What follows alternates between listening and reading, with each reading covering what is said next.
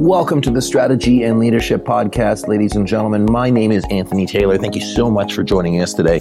Strategy and Leadership Podcast, we interview senior leaders from around the world and get their best practices on how to create strategy, how to engage your staff, and how to move plans forward. And today I'm joined by a very special guest in Vivian Smith who is the executive director for the Langley Memorial Hospital Foundation.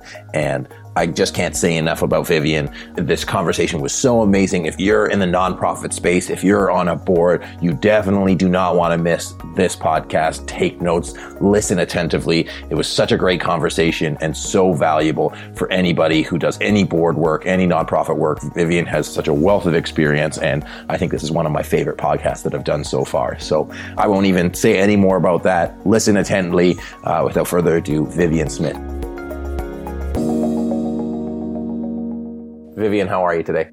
I'm great. Thank you so much, Anthony. How are you? Oh, I'm doing phenomenally today. Another beautiful day in Vancouver, and uh, I'm really excited for our conversation.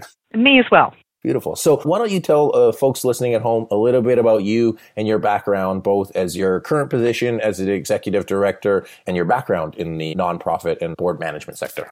So I have been very privileged over the past 30 years to be a member of the not for profit sector and have been so rewarded by the work I've done. I have held jobs as Director of Development, that is, Chief Fundraising Officer for Hospital Foundation. I spent about 17 years as a consultant with my own company serving a wide range of organizations, everything from small grassroots organizations supporting sex trade workers to major universities in British Columbia, and just recently joined the team at the Langley Memorial Hospital Foundation as their executive director.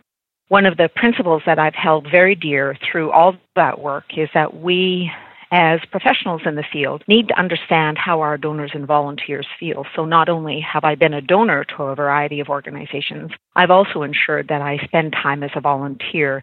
I would say the bulk of my volunteer work now is as a member of a board of directors. So, for example, I presently sit on the board of directors for the Langley Chamber of Commerce, and I also sit on an international board, the Association of Fundraising Professionals.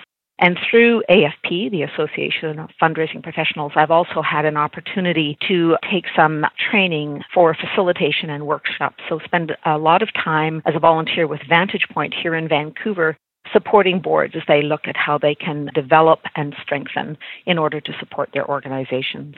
But there's a lot of stuff I'm sure we could talk about, probably go on for hours, but I will uh, do my best to stay on track. So I definitely want to ask you, you know, about board management and, you know, setting up your board for success. But one of the things that you mentioned was, you know, you spend a lot of time, I'm sure a lot of time in meetings, but a lot of time with donors and volunteers and seeing how they feel. So, you know, we've got a lot of people leading. We have a lot of leaders out there. So can you speak a little bit about specifically on the volunteers front and elaborate a little bit more on, on knowing how they feel? I, I found that really interesting.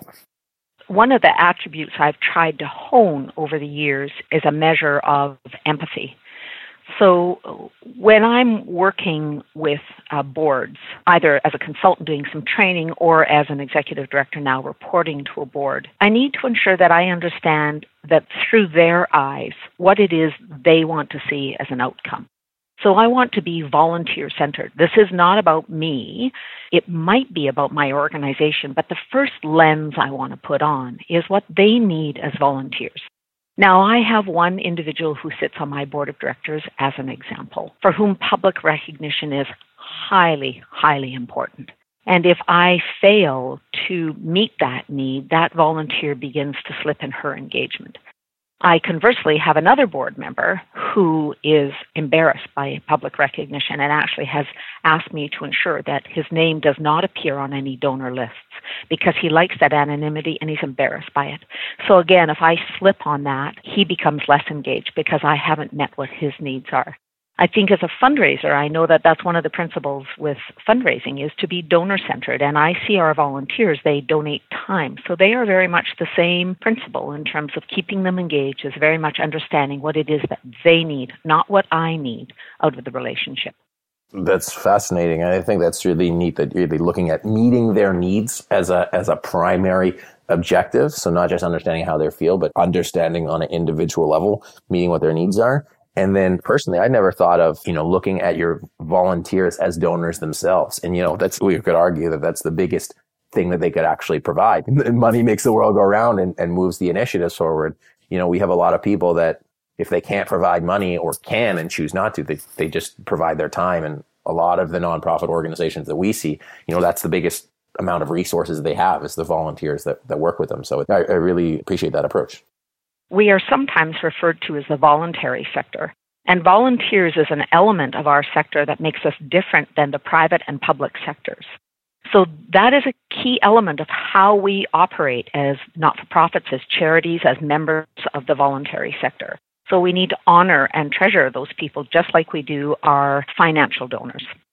Okay, so moving that voluntary sector and taking that into consideration, let's look at it from the board management angle. So obviously, you know, there are some board positions that are paid and some board positions that are volunteers. Do you have a set process that you've developed over your career, you know, for quote unquote board management? Absolutely, Anthony. I think as an executive director, as the person who is responsible for managing the board, it is my duty to ensure that it is done well because if it's not, I have no right to complain. So there are three steps in my mind. The first is recruitment, how we recruit. The second is orientation, and we often forget about a good, strong orientation. Some organizations call it onboarding. And then the third piece that I think is also equally critically important is evaluation allowing board members an opportunity to evaluate their own progress as a board member and also to evaluate the board as a whole. So I look at that three step process recruitment, orientation, and evaluation right throughout the year. And it sounds like instead of it just being a one time process forward to back, it sounds it, it looks like a cycle to me. It is absolutely a cycle. It is an ongoing cycle. So, one of the first things I did when I arrived here is establish a governance committee. We call it a governance committee. Other organizations might call it a board development committee. But their responsibility is not to become active three weeks before the annual general meeting, but in fact to work through that cycle right throughout the year. So we have our AGM and we start up again with our governance committee in terms of orienting the brand new board members. We move into evaluation. Our AGM is now six months away, but we are already in recruitment mode. I mean, maybe you can just give us like a high level overview of each step. What I got from what you just said there was that you don't need to wait till your AGM to onboard your people so that you may hit the ground running when they come into the board. And I think that speaks to you having a setup process. But maybe you want to speak to a little bit about the recruiting, the onboarding, and the evaluation phase, and then maybe I can ask you some questions from there. Because it is a cycle, there actually isn't a starting point, but there makes some sense to start with recruitment. However, the recruitment is an outcome of the evaluation. So, what are the gaps? What are we missing? What are our challenges? So that sets a discussion between myself and the person who chairs the governance committee.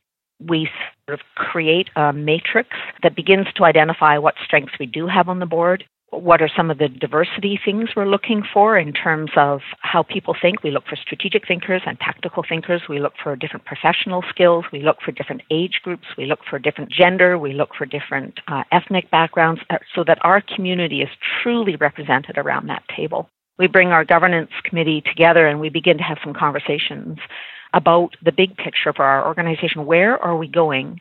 So, not only what is missing on the board, but where are we going and what new things might we consider that we need to bring to the board table?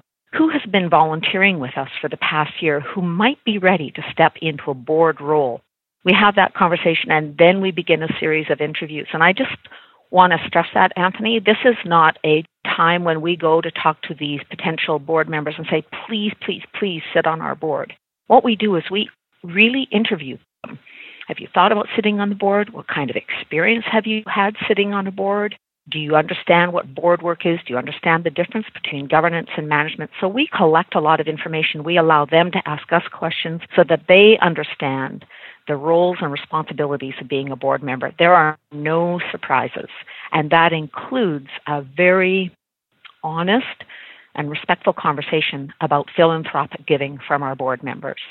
So, as a charity, we ask our board members to role model financial giving, and they know that well before they are even asked to consider sitting on the board. Those conversations will go on until we have a slate. Uh, we will then take that to the AGM. Actually, one of the other steps that we have just incorporated, which worked very well last year, was to actually ask the candidates to join a board meeting prior to the AGM to see how we work, to understand the big issues in front of us, we are very careful. Of course, there may be some confidential information that we're not able to discuss at the board meeting while they're there, but we do want them to get a sense of what's ahead of us, uh, what the challenges are, who else is on the board, what are our top priorities, how does the staff interface with the board, etc.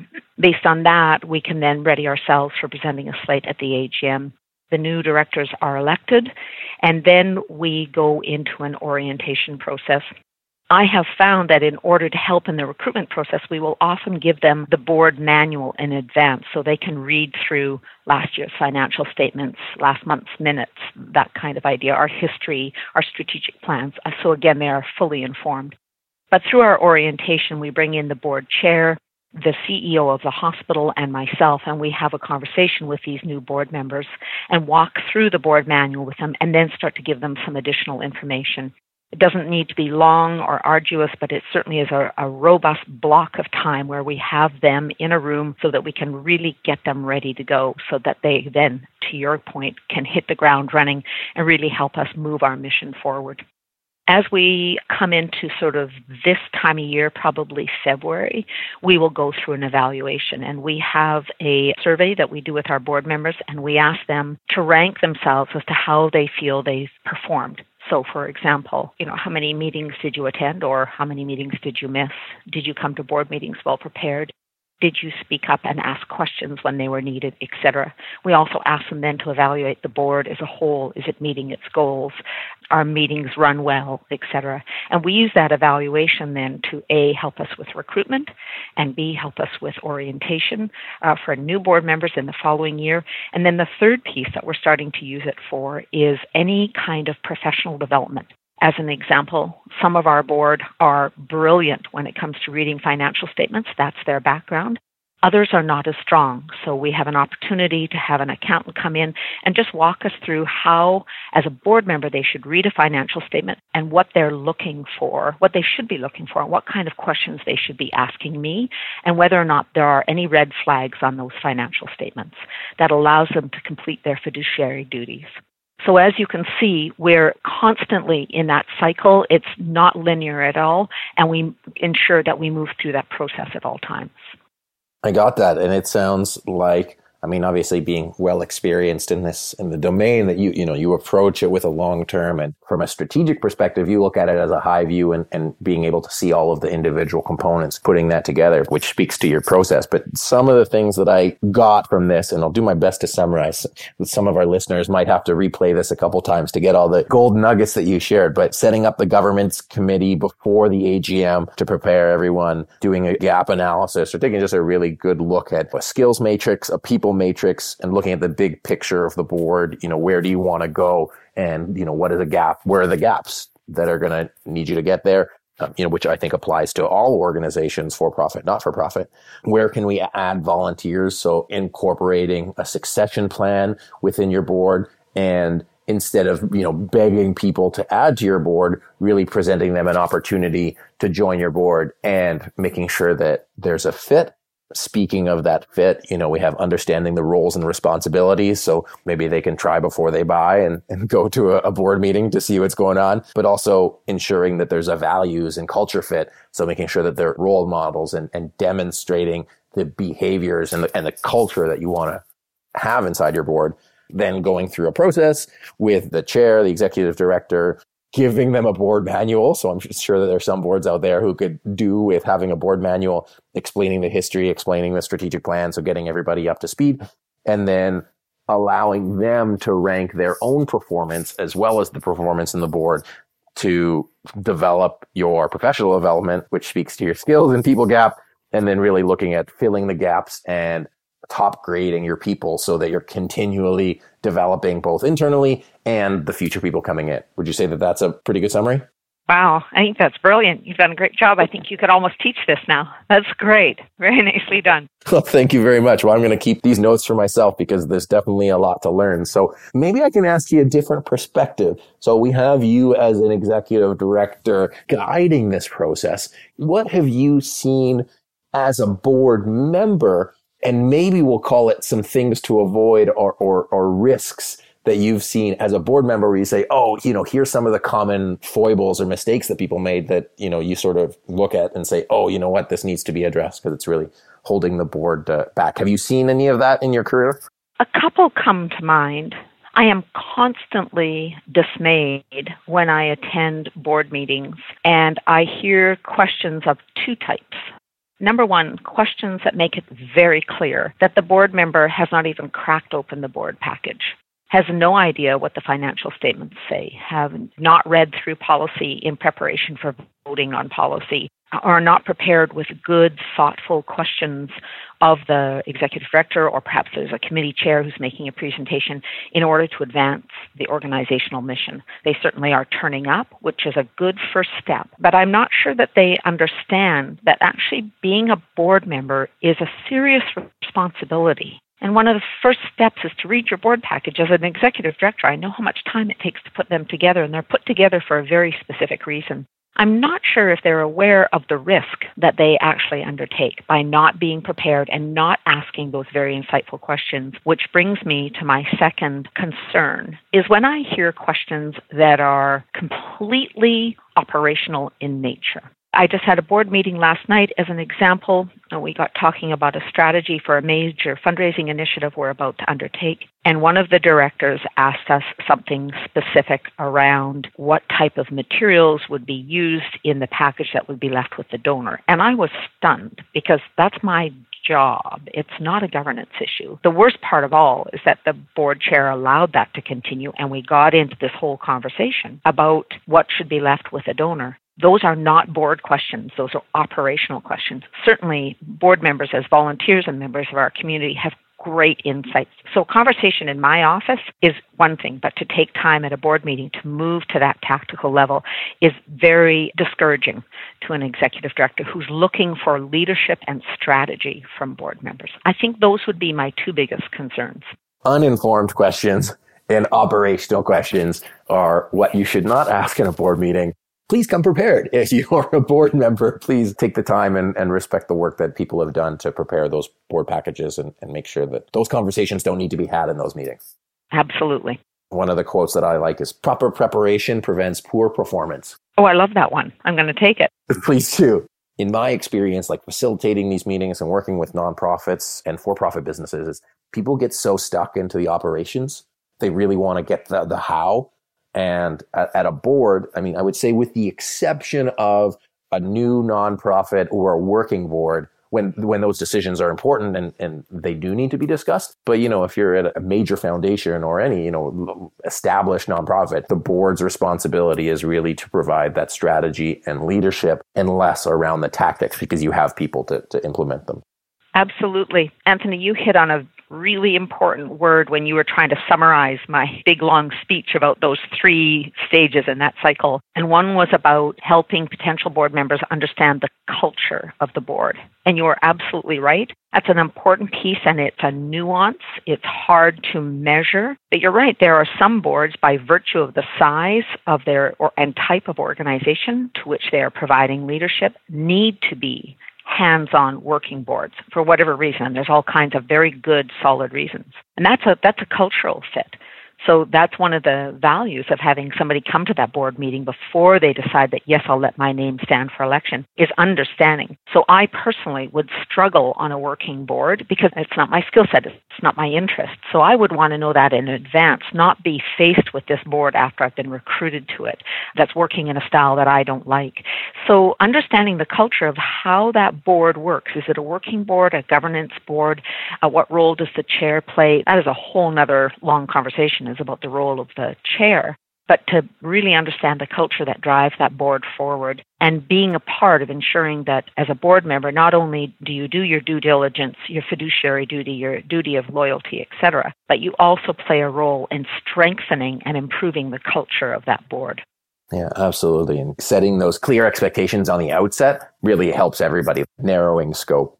For us, as we look at strategy development, there's two things that I find make the biggest difference to the success of any organization. You could call it a group. So when I say, you know, a group of people, a team, a company, a board is having a clear vision. So people knowing where they're going and having that clear and explicit. And then having the behaviors that serve as a glue to achieve that vision and strategy and the famous quote that culture will eat strategy for breakfast. But I think both are so important to move forward effectively because you can show up to a meeting and you can have a plan, but it's if it's not moving forward, if you're not achieving your action items, if you're not accomplishing something, then I think it gets frustrating. And I'm sure you've run into demoralized board members or demoralized volunteers when what they were expecting or what they signed up for just isn't moving forward like like they wanted. Absolutely right. And I guess that speaks to your original point around meeting their needs. And if their needs aren't met at that fundamental level, then they're not going to continue. And that in itself, having to recruit new board members, bring in new blood, just takes a lot of time and energy. Yeah. Absolutely right.